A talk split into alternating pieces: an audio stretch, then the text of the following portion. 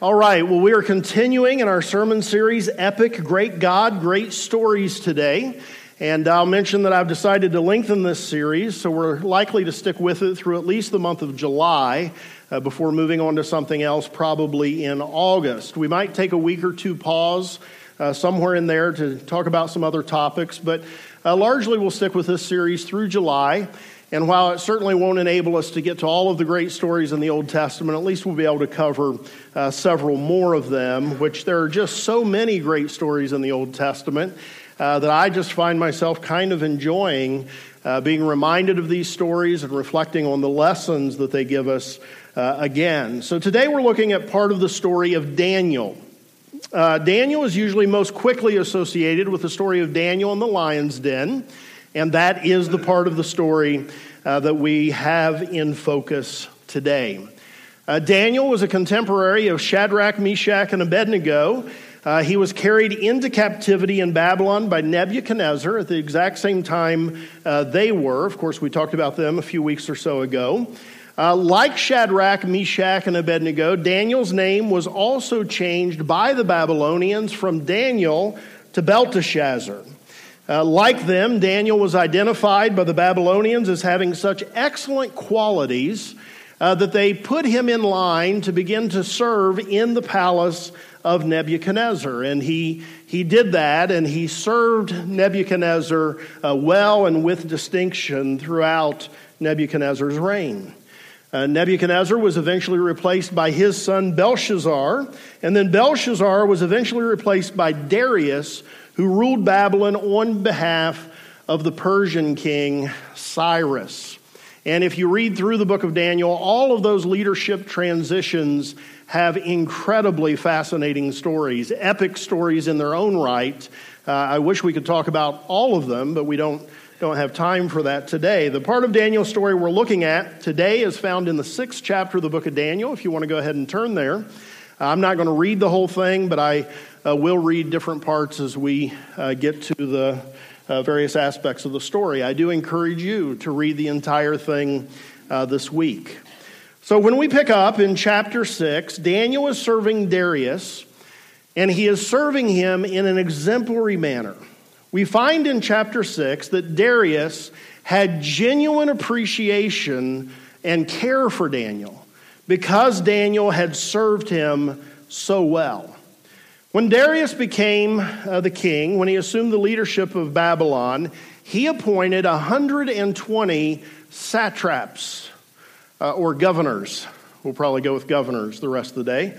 Uh, and, and then he placed three administrators over these governors. And Daniel was one of the three administrators. These, these 120 governors, uh, uh, several of them, many of them, were answerable to Daniel, this Israelite uh, living in a foreign country. And I want you to see in the text what an exemplary man Daniel was. Here's what Daniel 6 3 tells us about him.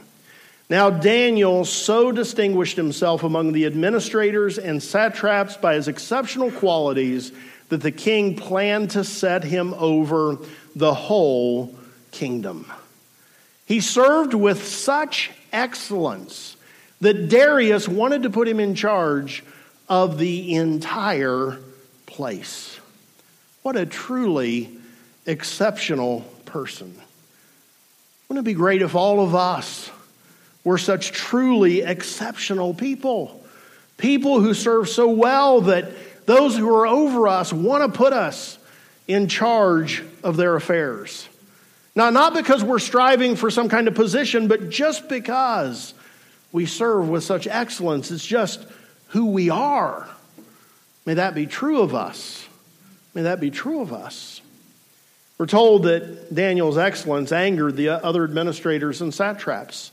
And so they tried to find charges, to uh, tr- tried to find grounds to bring charges against Daniel in his administration of the government affairs. They were jealous of Daniel.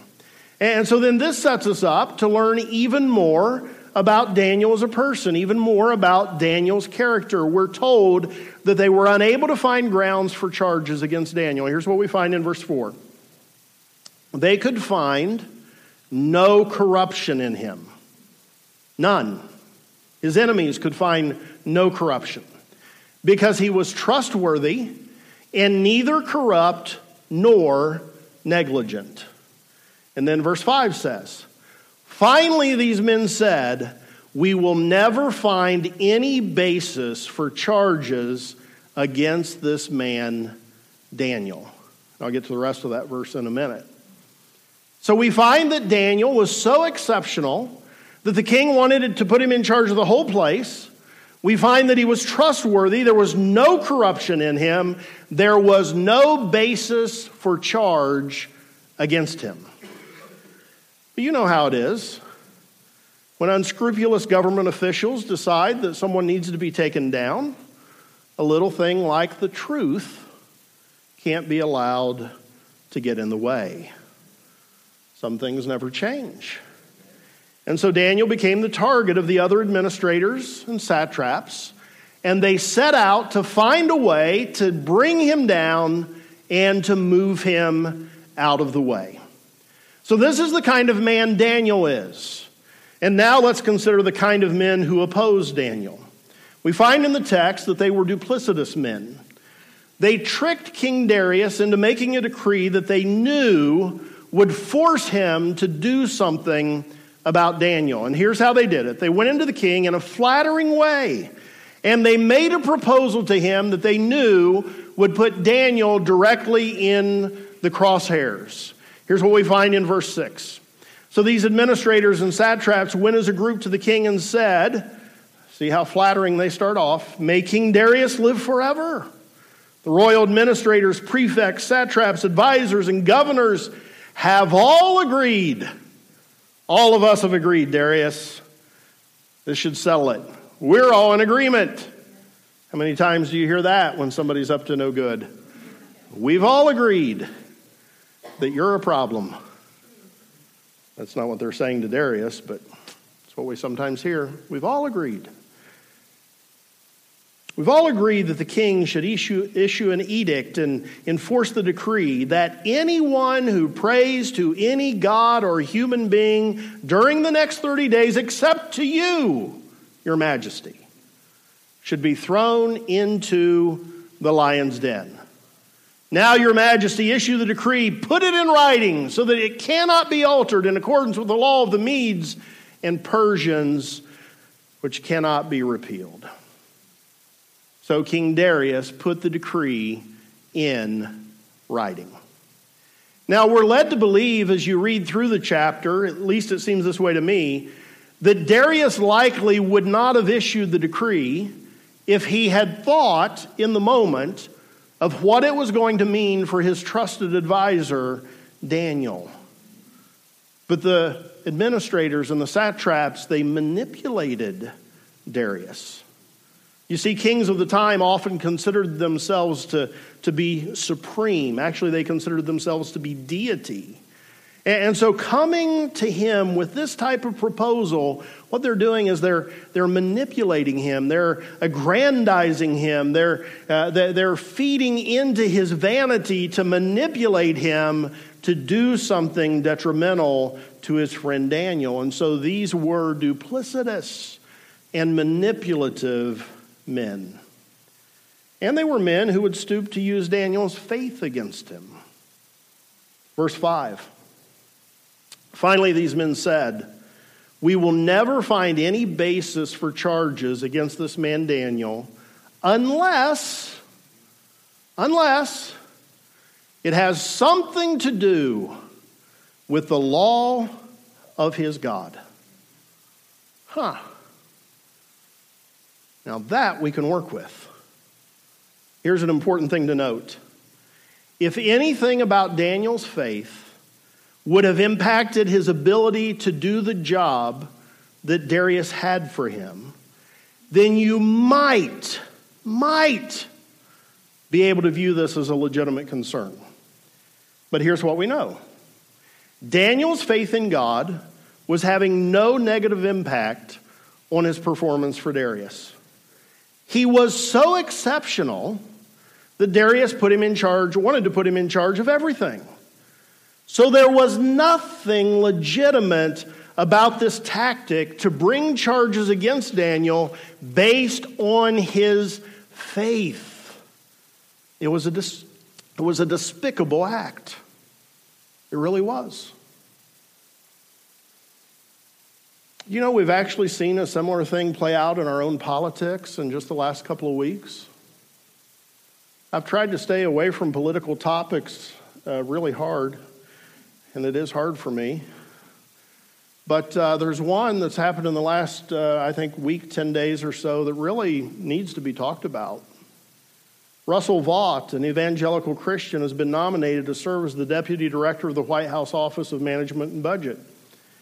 Within the past uh, week or so, at his confirmation hearing, uh, Bernie Sanders, our lovable socialist senator from Vermont, former presidential candidate, attacked him and accused him of being unqualified for public office for no other reason than his affirmation of Christian doctrine.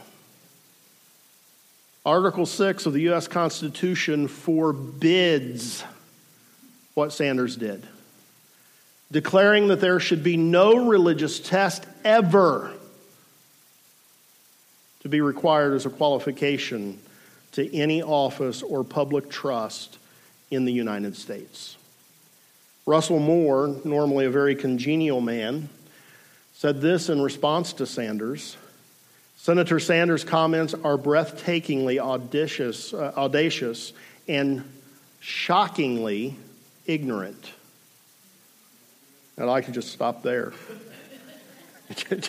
just leave it right there. Shockingly ignorant both of the Constitution and of basic Christian doctrine.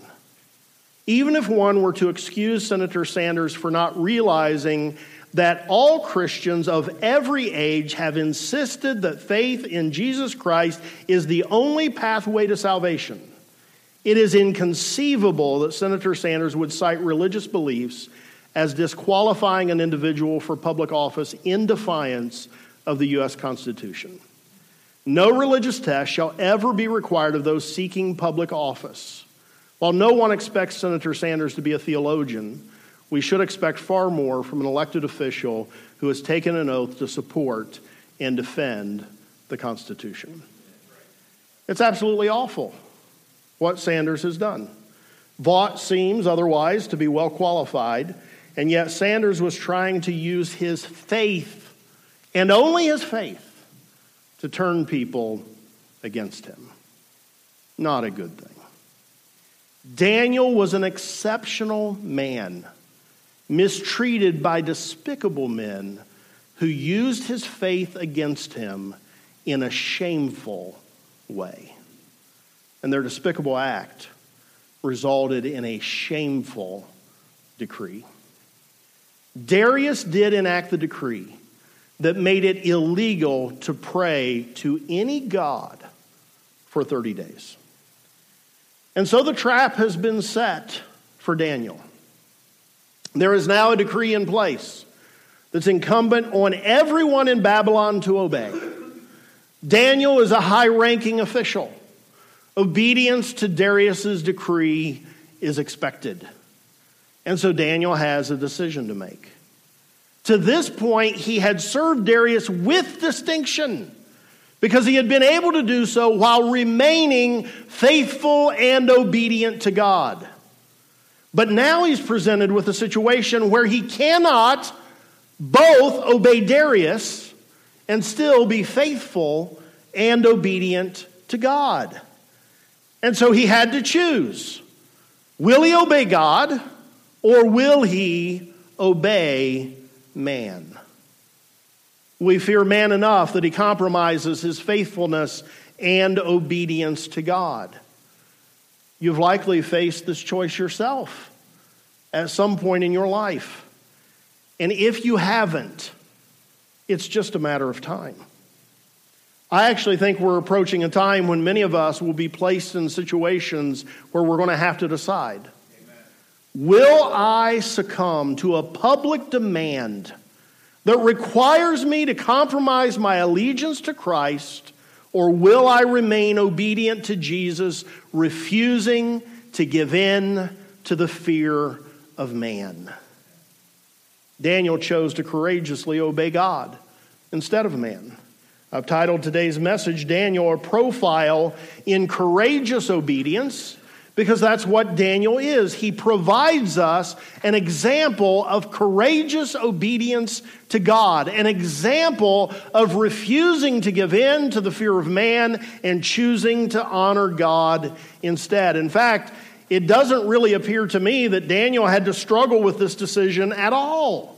He, he was so committed to God that it really wasn't even something that, that he had to wrestle with.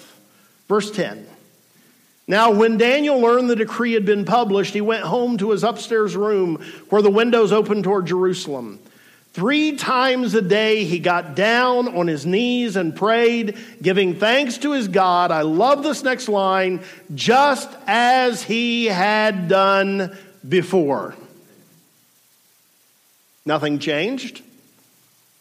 The shameful decree doesn't change what Daniel's going to do. Daniel would serve Darius faithfully until, until serving Darius conflicted with serving God. And then Daniel did what any follower of God must do he disobeyed Darius and he obeyed God. Friends, most of us can live our lives working our jobs, going to our schools, participating in our culture that is far from God, and we can maneuver through all of that while remaining faithful to God. But every once in a while, a situation is forced upon us where you cannot obey the command of the boss and still be faithful to God. Where you can't do what the professor is telling you to do and still be faithful to God. Where you simply cannot avoid a conflict with the culture if you're going to remain faithful and obedient to God. When placed in a situation where he cannot be faithful to both Darius and God, Daniel courageously remains obedient to God. He prays just as he had done before. And you know, Daniel has just a wonderful track record of obeying God instead of man. The first chapter of the book of Daniel tells us of Daniel refusing to eat the king's food. You are probably familiar with this story, at least many of you. Probably he refused to eat the king's food either because it was a food that the Israelites considered unclean, or perhaps because it was food that had been sacrificed to an idol.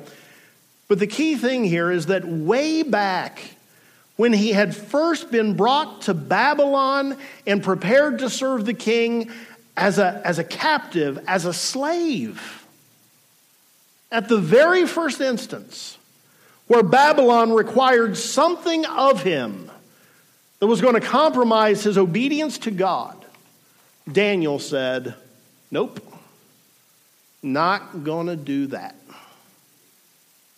Okay, I know I'm a captive. I know you could kill me. Not doing it. Can't make me. I won't. No equivocation no waffling, no uncertainty.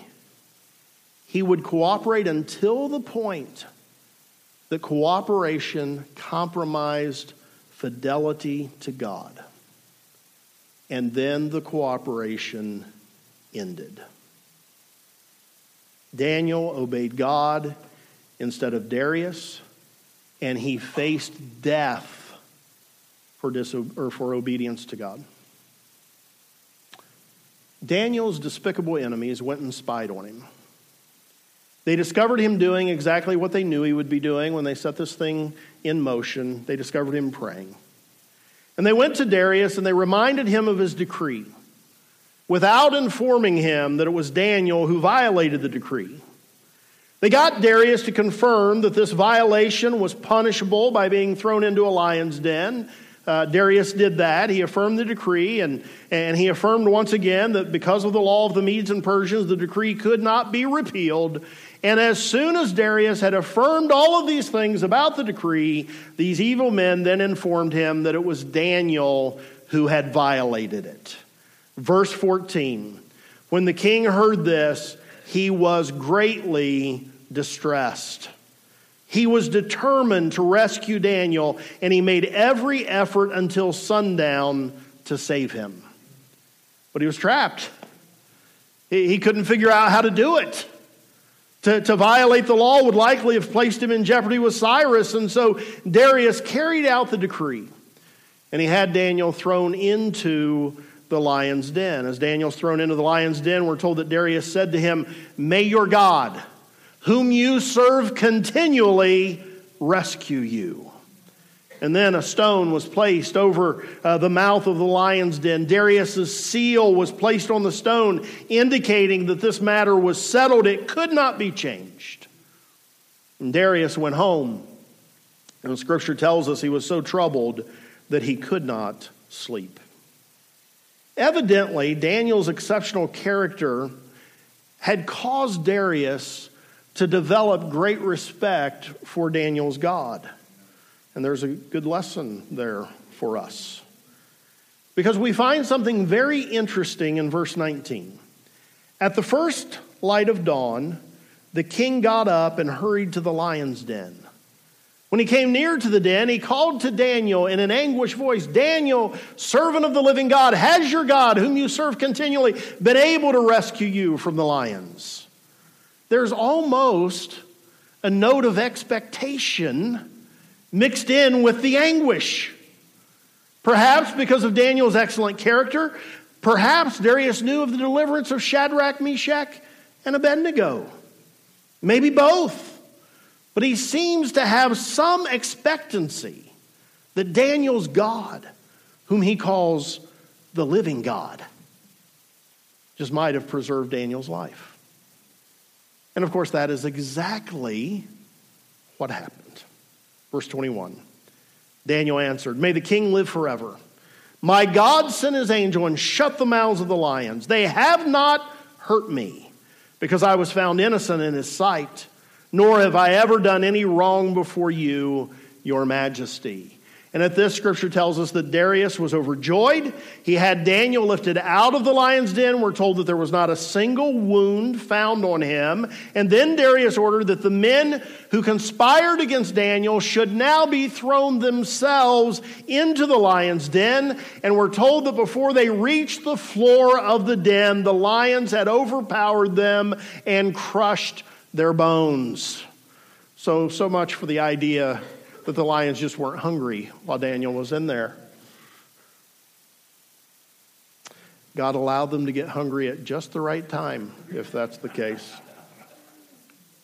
So Daniel is delivered, and his enemies receive justice.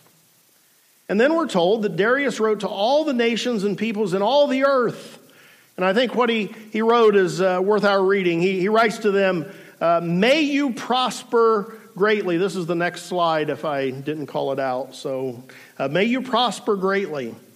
I issue a decree that in every part of my kingdom, people must fear and reverence the God of Daniel.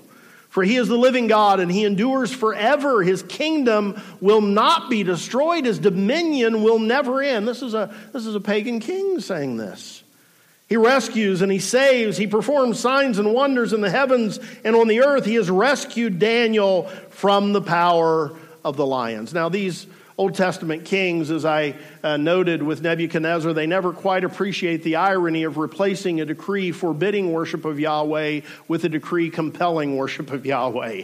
I mean, they just don't quite get it. Uh, but otherwise, these affirmations of Yahweh in his writing are just truth packed. They're just, they're awesome. But what, what an awesome uh, glorification of, of Yahweh. And the chapter ends by telling us that Daniel prospered during the reigns of Darius and Cyrus. So that's the story. And I think it certainly qualifies as an epic story. And there are great lessons in this story for us. There certainly are lessons about the importance of being people committed to serving with excellence in every area of human endeavor. In every circumstance of our lives, we of all people should be those who stand out as trustworthy and dependable and excellent in how we handle our business. There's a lesson here about how our character can cause people to hold a positive view of our God. Our character reflects well on the God we serve. That's why the bumper sticker, I'm not perfect, just forgiven, is true, but it can also be a tad bit annoying. Because we ought to try a little harder than what we do. We really, really should try harder.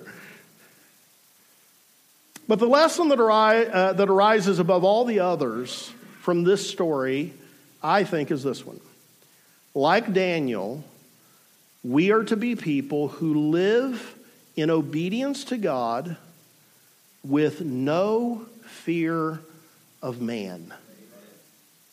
No fear of man. Are you facing any temptation right now to give in to the fear of man? Maybe you've entered into a dating relationship with someone who doesn't share your faith in God. Not a good move. But maybe you've already done it and now you're so far down the path that you care deeply for this person. But not only are they not a believer themselves, but they're antagonistic toward your faith in God. And not only that, but they're actively trying to get you to compromise your obedience to God. You're overcome with fear. You have fear of being alone. You have fear that if this relationship doesn't turn out, maybe you won't find someone else. And because you have this fear, you're tempted to compromise your obedience to God. You're tempted to give in to the fear of man. Will you give in? Or will you be courageously obedient to God, refusing to compromise, even if it cost you that relationship? Your boss is instructing you to bill your client for more hours than the project has actually taken. Will you give in to the fear of man? Or will you be courageously obedient to God even if you lose your job? Your comparative religions professor is insisting that you take part in a Buddhist ritual. Will you give in to the fear of man? Or will you be courageously obedient to God even if you fail a class that you have to pass? I, uh, I think I've only watched the show one time in my entire life, but I watched the show Amazing Race several months ago. And there was this Christian young man that when I first saw him do this, I actually thought, well, I guess that's okay. But the more I thought about it, I thought, oh, no, it's just hideous. That's just horrible. One of the things that they had to do, and I forget which religion it was, but they had to go into a temple of a false religion and they had to kneel at the front of the temple and they had to say a prayer to the deity of the temple. And so he kneeled in front of this thing and he, he did what he had to do and then he said, God, you know I don't mean any of that. and when I first saw him do that, I thought, well, okay. I mean, but the more I thought about it, no you can't do that. You can't do that to, to win the amazing race. You can't do that for a million dollars or whatever the prize money is. You, you can't bow before a pagan deity and offer up a prayer and then say, I'll take back. I don't really mean it. Can't do that. To be courageously obedient to God.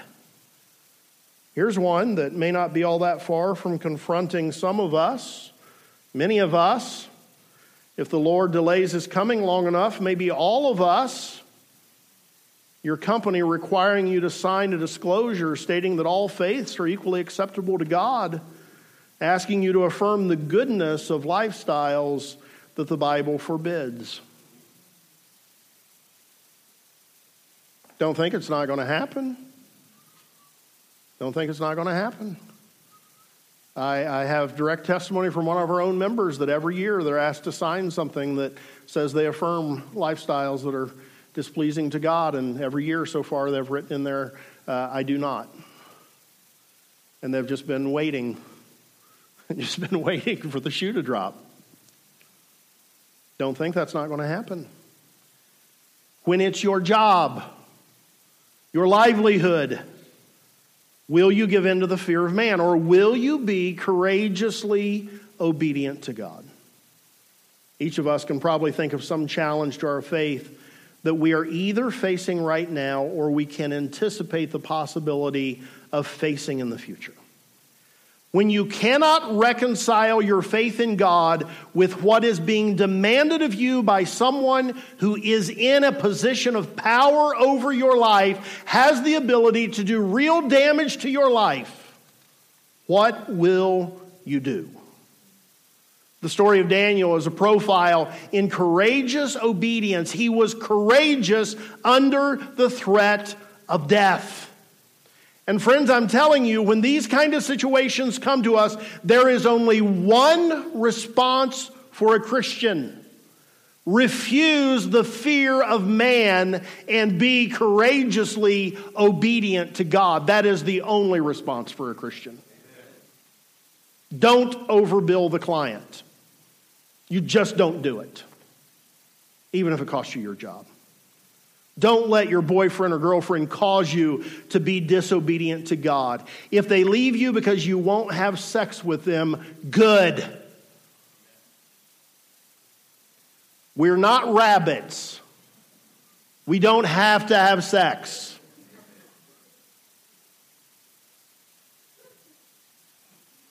You all got a kick out of that one, didn't you? I, sh- I should have broke that out before. Don't participate in the Buddhist ritual. Be courageously obedient to God. That's the job of a Christian. That is the only answer, no matter the threat that we're under for choosing that path. Now, I want to admit something to you today. I probably shouldn't admit this. Michelle will probably tell me when I get home that I shouldn't have admitted this to you, uh, but I am going to. I struggle with some of these Old Testament stories. Because in so many cases, the person in the story is faithful to God in the face of some threat, and then they're delivered out of the threat. Not in all, but in many, I would almost say most of these stories, the person is faithful, and then they get delivered out of the problem. Gideon defeats the Midianites against great odds. The children of Israel, against all odds, march around the walls of Jericho. The walls fall down. They're, they're uh, victorious. Moses is placed in a snake infested river as an infant and is rescued. If that had been me, I would have been bitten by the snakes. It goes on and on and on. You're faithful, you get delivered. And these stories can leave the impression that if we just have enough faith, no matter the opposition against us, everything's always going to turn out good. And it sets us up for disappointment. Because in our own experience, the story does not always end with our escaping trouble. And, of course, this is demonstrated in the Bible as well, but so many times we, we overlook those stories. Sometimes we're courageously obedient to God, we lose our job, and we have a really hard time finding another one. Sometimes we're courageously obedient to God, we lose a relationship, and we don't get it back. Sometimes we're courageously obedient to God, we get a bad grade or fail a class, and we do not graduate. Sometimes we are courageously obedient to God and we die. That's what happened to Jim Elliot. He took the gospel to the unreached Huaorani people of Ecuador. He was courageously obedient to God and he was killed by the very people he was trying to bring freedom to. Of course, Jim Elliot famously said this He is no fool who gives up what he cannot keep to gain what he cannot lose. What an amazing, amazing statement. Friends, there are always two ways that any story can end. When we are obedient in the face of the threat, one way is that we're delivered. The other way is that we aren't. We are never to view obedience as a means of trying to force God's hand to deliver us. Obedience is not the way we force God to make every situation turn out as we desire. We're not obedient to God to get something from God. We are obedient to God because God deserves our obedience. Now, now don't misunderstand what I'm saying. O- obedience to God improves our lives in many, many ways, but it is not a means to an end. We are obedient to God for one reason He deserves it. I certainly think that Daniel wanted to live, but I'm convinced he was much less concerned about whether he lived or died than he was about being obedient to God for however long he lived. And that should be our view of obedience. Not a means to an end, but something we give to God because he deserves it for as long as we live, no matter our circumstances, and whether we're ever delivered from them or not. Be courageously obedient to God. Now, I just want to wrap this up with a, a very quick word to our dads on Father's Day. Daniel provides one of the very best examples of the best thing that you can do for your children. One of the surest ways that you can be a good dad. One of the surest ways that you can make an impact on your kids for now and eternity. And here it is be a man who courageously obeys God with no fear of man. You will be a better dad to your kids if you are courageously obedient to God, even if it means you lose your job. You will be a better dad to your kids if you are courageously obedient to God, even if it means you have less money. You'll be a better dad if you live as an example of courageous obedience to God, obedience to God above all else, with no fear of man. May every single one of us here today follow the example of Daniel and live lives that are courageously obedient to God. Let's stand.